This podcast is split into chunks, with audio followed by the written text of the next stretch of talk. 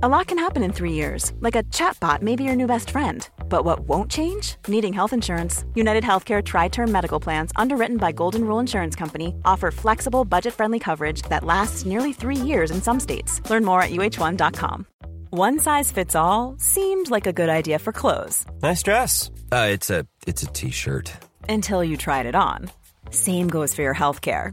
That's why United Healthcare offers a variety of flexible, budget friendly coverage for medical, vision, dental, and more. So, whether you're between jobs, coming off a parent's plan, or even missed open enrollment, you can find the plan that fits you best. Find out more about United Healthcare coverage at uh1.com. That's uh1.com. Hi, I'm John McEnroe, and you're listening to the Tennis Podcast.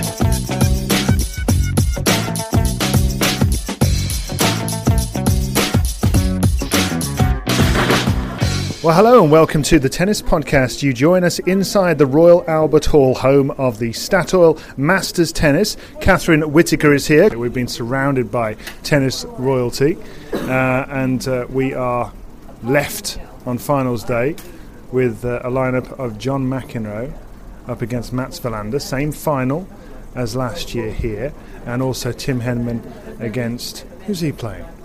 It'll be either Rafter or Goran who play tonight. That's right, absolutely. So we've got Rafter against Ivanisevic, a repeat of the 2001 Wimbledon final. Memories of that?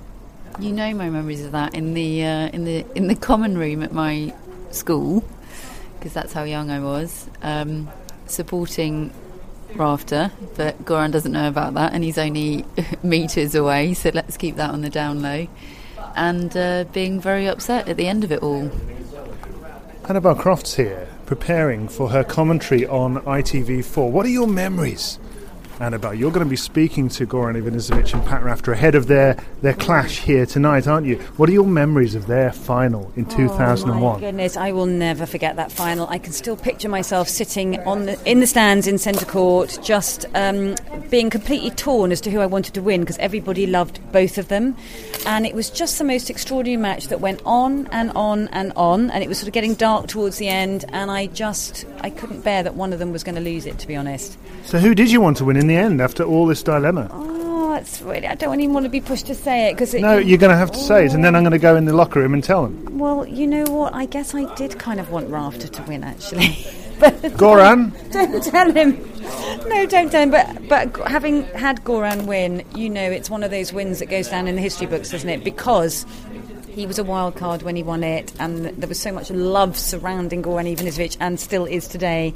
And of course, Pat had those two U.S. Open titles. So um, yeah, it, it was a really special match. Goran Ivanisevic, had, uh, uh, Catherine said uh, she didn't support Goran in that final, did you, Ca- Not Catherine? at the time, not at the time. Now I, now I know the man, and I, I, I just dread to think where he would be now if he hadn't won. So I'm very grateful with, with hindsight that that was the outcome. But at the time, You cried though, didn't you? I, d- I shed a few tears. Yeah, Catherine cried. Did you cry, Annabel?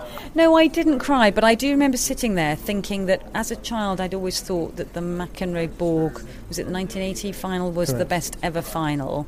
And I did sit there in the stands that day thinking, wow, this is right up there in terms of Wimbledon finals.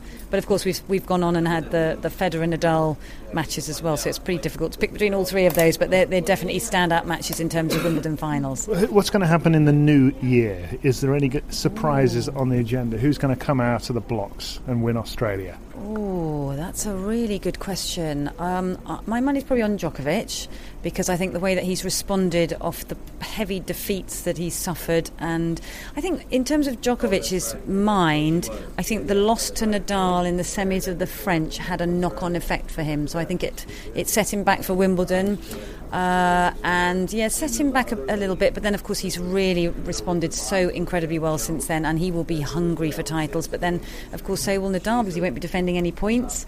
Um, Federer is. It feels a little bit like Federer's going. Uh, down an escalator and sort of desperately trying to go back up it again. But and of course we don't know where Murray's going to be with the, the back surgery and, and how he's coming back. I saw a tweet from him yesterday actually where he said, "Oh, playing my first points since the surgery." So I'm intrigued as to what's going to happen. But I also think you have to keep an eye on people like Pospisil.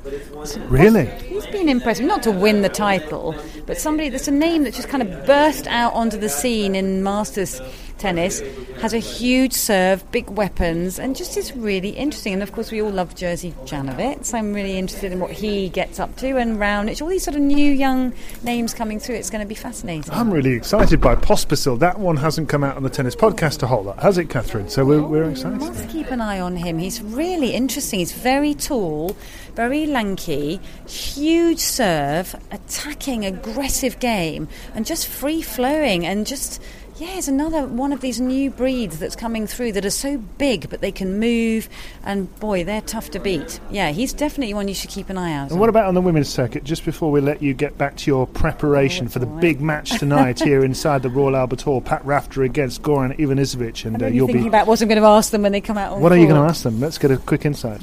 Oh, how is Pat going to get that big serve back from Goran? Because of course it's really tricky in the in the indoors here, and that serve just stands him in such good stead. But um, yeah, just what the tactics are. See what excellent, they say. excellent. So the, the women's circuit uh, will start again. I'm assuming you think Serena Williams will sweep all before her, but um, apart from her, is that right? By the way, I do think that. Yeah, although obviously last year when she lost to Sloane Stevens, it was a bit of a shock, and I yeah, it's interesting because I think she's so hungry to overtake Navratilova and Evert, and then keep tracking down on Graf and uh, Margaret Court, and I think it's achievable. But she definitely. You think she's going to break the records of Steffi Graf and Margaret Court? I think that that is in her sights. I think that is what she's after. Well, she definitely wants to overtake Evert and Navratilova, and that and is she's only one behind. And she's only one behind, and I think if she then does overtake them, eighteen 19, 20, 20. She's still got another year's worth of Grand Slams,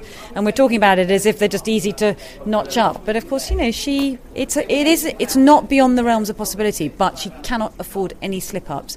And last year against Sloane Stevens, there was a bit of a slip up, and I think if she hadn't gone on to win the U.S. Open title, she would have looked back on 2013 and thought it was a failure. But of course, she ended up winning the French and the U.S. Open. Two more questions. What about the British girls? Oh, they have had a bit of a tough yeah, six months, haven't they? they? have had a bit of a tough time, and I think for Heather, you know, she's admitted that it's the first time in her career where when she burst out onto the scene, all she's ever done is seen her rankings climbing up, and all of a sudden she's watched it going back down again, and it's been very difficult for her to cope with it emotionally, and it's a real confidence zapper. And of course, she's kind of lost that little bit of aura that you get when you first go out on the tour, because then if you start losing, the reputation starts to get bigger as in the locker room. Oh well, you know, she's struggling a bit, and you know, you got a chance against her, and of course that in itself helps other players when they go out on court against you. And she also is defending a lot of points, so there's enormous pressure on her.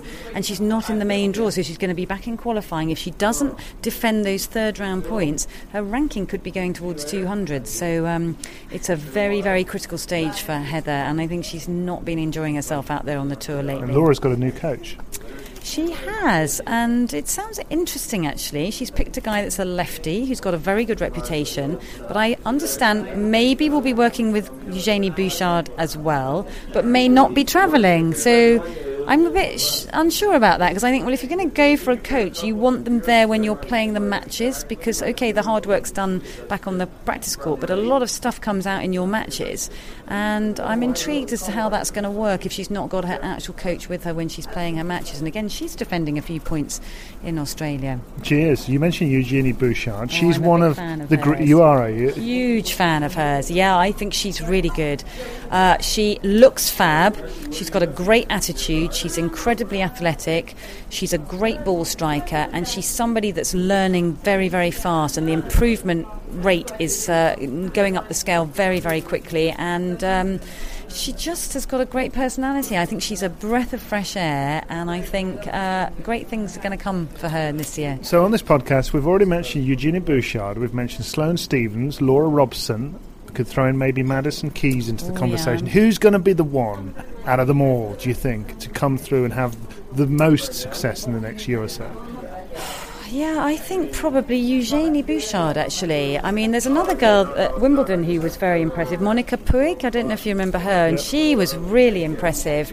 Uh, so she's another one in the mix. I think Madison Keys has a huge serve. She's. Um, yeah, she's got big weapons. Uh, a little bit raw, I guess, but then so most of them are at the moment. It's the one who, it's the ones who are going to kind of learn the quickest, and Eugenie seems to be taking up the mantle a little bit. Sloane, who's the highest ranked of all of them, was a little bit disappointing in the indoor season. I don't know if you had a chance to watch any of it, mm. but um, you know, I love it when the coaches come on board on the court and they're all mic'd up because you get to hear what they're saying. And, and this particular occasion, when I was commentating, her, it was a hitting partner actually, he's a British guy, came onto court, and he said, "What's going on? What on earth are you doing? Look at your attitude. You look like you've been punched in the face." and he was right. She looked like she was sort of chewing a wasp for most of the match, and it didn't matter whether she was winning the points or losing it. But he was getting really frustrated with her attitude. He said, "For God's sake," he said, "this is what you've chosen to do as your chosen sport go out there and look as if you're enjoying it because at the moment you look like you've been punched in the face. And she sort of looked at him and shrugged her shoulders and went out and won the next set. But there was a kind of a feeling that she's not enjoying herself out there at the moment. And well, I think um, struggling a little bit. Well, we've enjoyed ourselves this week, haven't we? It's been good here, oh, isn't it? It's fun. It's such a great event. I mean, I've been coming to this event for many, many years. And I had a flashback myself, actually. I said to John Inverdale, uh, who's working here as well, that I could picture myself in the stands as a 12 year old when I was ball girling for the Fed Cup, when Chris Evert, Martina, Virginia Wade, Sue Barker, and Hobbs were all playing the Fed Cup here, and I was a ball girl. And uh, I had this sort of momentary flashback to sitting in the stands, sort of getting excited, waving my Union Jack flags. But um, yeah, it's a, it's a great venue here, and it's so much fun. There's so much history in this building, and obviously all the players love coming here. Annabel, it's been lovely talking lovely to you. Lovely to talk to you. Always love to talk to you, David. Oh well, you can come again, blimey. Catherine Whitaker's still here with us inside the uh, the locker room, and uh, and Catherine, it has been a, a, a cracking week. Who's going to win these two big matches still to come in the finals? First of all, though, Goran Ivanisevic against Pat Rafter, the rematch. Yes, and looking back through the past results of those two, which I was doing to help Annabel out with her research earlier, the past two times they've met, or the only two times they've met here, the winner has gone on to win the title. So you could look at tonight potentially. Uh, I'm sure Tim Henman wouldn't thank me for saying this because he's the person that the winner will meet in the final. But you could think of this as the one that might decide the uh, the title. That was, that was non-committal, wasn't it? I didn't actually predict a winner. There. Yes, you, you threw in might there. So who's going to win the match and who's going to win the title? See, I've I've burned fingers from predictions. When I heard Annabel mention the name Vincent Pospisil, I thought that is that is the confident sound of somebody who hasn't predicted things on the tennis podcast and got them horribly wrong before, like I have. What's his name? Is Vasek Pospisil, is it? Oh, is it? Yeah, I think it is. Yeah. Sorry. that's all right. That's all right. But um, I mean, um, you know, he's somebody that we're going to look out for now that Annabel Croft has predicted he's going to win Wimbledon. Annabel's looking at. Everybody heard that, didn't they? Watch out for him. Yeah, all right. Well, when you say things on the tennis podcast, they do tend to gather legs. So, you know, so looking at the order of play after that, we've then got Mansour Bahrami and Jamie Murray against Henri Leconte and Greg Rusedski. Um, what do you think? Of, of, the doubles, You're asking me to make a prediction? Yeah, I want, I want a prediction on the doubles. Doubles? Yeah. Oh, crikey. I'm hold you to it. Can I not go back and predict a winner of, of Ivanisevic Rafter? Oh, yeah, go on, do that then. I think uh, this is tricky because both of them are in the vicinity. So I'm I'm gonna. And in shouting distance for me, go on. I am predicting a rafter victory tonight, and a, and a rafter victory overall. That's very controversial. Let's get a, a, second opinion on this because Dave Levy has been part of our team uh, for this tournament and he's been working with Catherine and I in the press room and has been keeping a very close eye on matters. You've seen Goran Ivanisevic and Pat Rafter up very close, Dave, because you've been taking them to all your interviews. Who's looking the better at the moment? Who's looking the fitter? Well, as Goran is now currently on the treatment table, I'm uh, I'm saying Pat. Um, but that's only because Goran can't hear what I'm saying. Now, I, Pat's looked in ridiculously good shape um, uh, for a 40 year old and is hitting the ball extremely well. And I think he's going to win in straight sets, and I think he's going to win tomorrow as well. Goran's also in a bit of a bad mood, isn't he? Because his team, our team, West Bromwich Albion, has uh, has been defeated tonight, so he's in a bit of a stinker. Yeah, uh, there's always the chance that that might um, motivate him to bring out some anger and go for the hit some winners. Um, but I know you had a great time with him going midweek and, as well, and that has probably been a highlight of his time here. So no, I, I still think that Pat is uh, hitting the ball too well, and he's going to win. It's been a good week, though, hasn't it? It's been a fantastic week. Excellent, Dave Levy there, part of our team uh, that works behind the scenes here at the Statoil Masters Tennis. I'm just going to go and have a little wander into the uh, the treatment table once again and see who I might be able to find. Oh, Goran Ivanisevic is on the treatment table, lying half naked. I'm glad this is not television because you would see something you really don't want to see. I can tell you that. Goran, how's your last couple of days been? Why you don't? Why is that? Why you don't want to see me naked? What is wrong with me? It's really not a, a nice sight.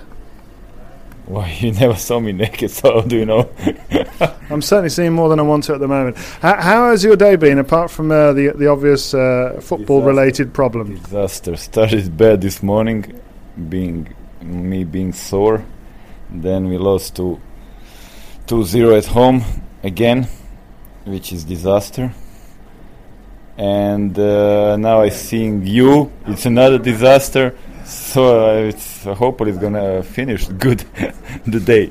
Well, thankfully you're being treated at the moment, so the soreness, at least of those three problems, will soon be alleviated. And here's another little bonus for you, Goran.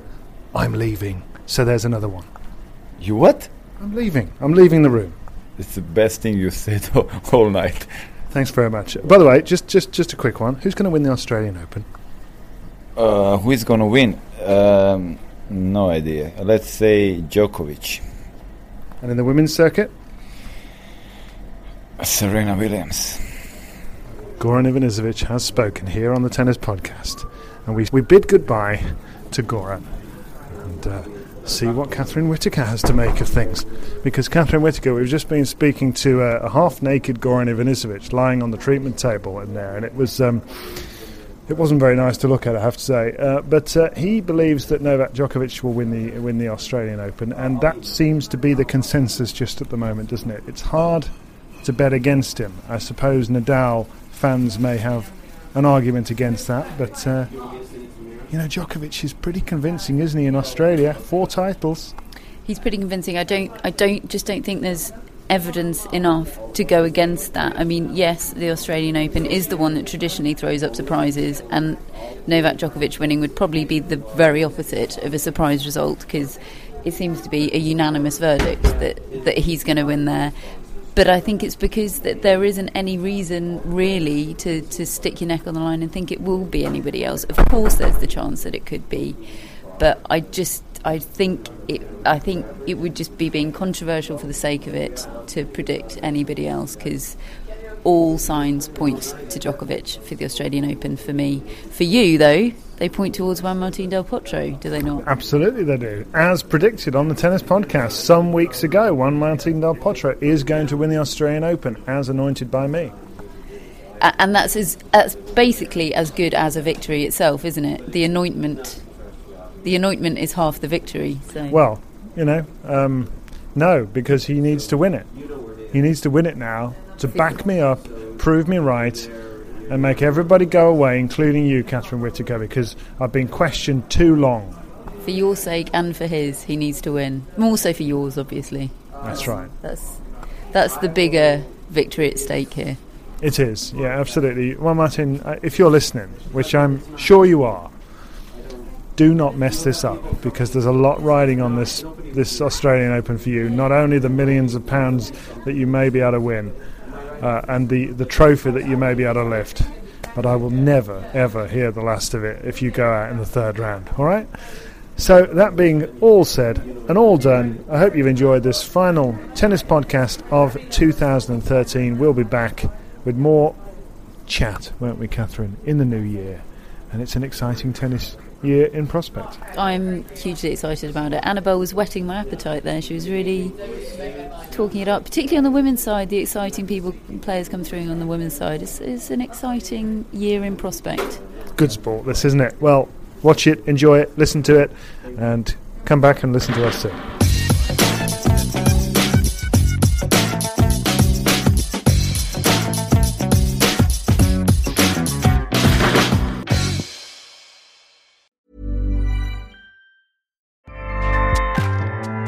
ACAST powers the world's best podcasts. Here's a show that we recommend. Are you a reality TV junkie? Do you ever think, dang, I wish I had someone to talk to about all the trash TV that I watch? Well, look no further, garbage lover, because Reality Gaze is a podcast for you. Hello, I'm Maddie. And I'm Poodle, and we're the Reality Gaze. We talk about all your favorite unscripted shows like The Golden Bachelor, Love is Blind, and TLC's big, messy behemoth, 90 Day Fiancé. And if you're driving to work, folding laundry, or just pretending to listen to your husband talk about sports, just put on the pod, and you've instantly got two gay besties spilling all the tea and reading these people for filth. So come at us, y'all. Find Reality Gaze wherever you listen to podcasts.